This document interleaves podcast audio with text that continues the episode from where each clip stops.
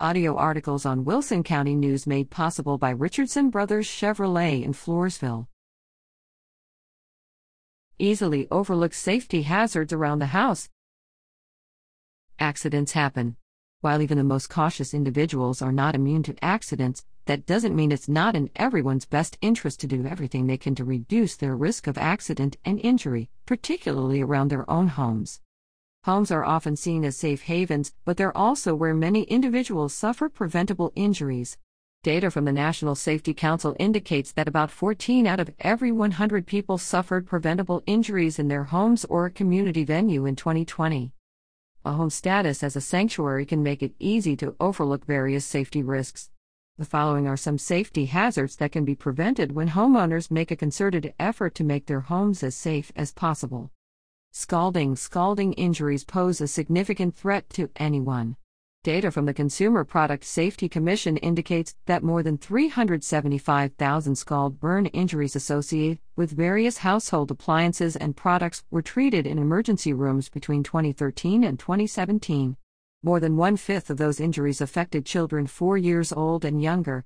To prevent scalding injuries, make sure the temperature on your water heater is set no higher than 120 F.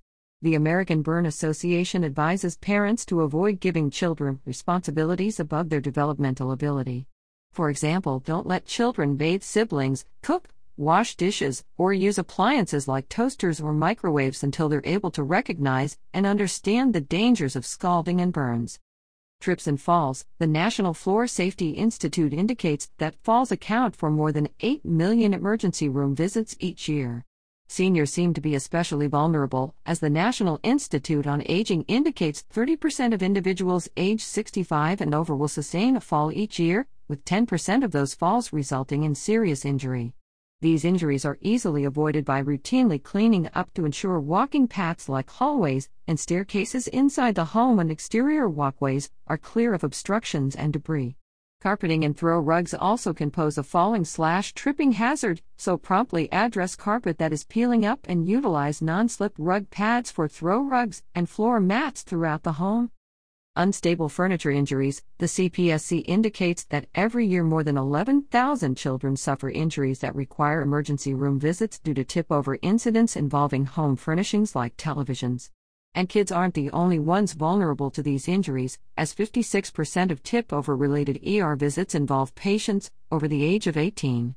Mount or anchor all flat screen televisions in your home to reduce the risk of tip over injuries. In addition, replace any unstable furnishings, such as wobbly dining room chairs or well worn armchairs, that are no longer stable.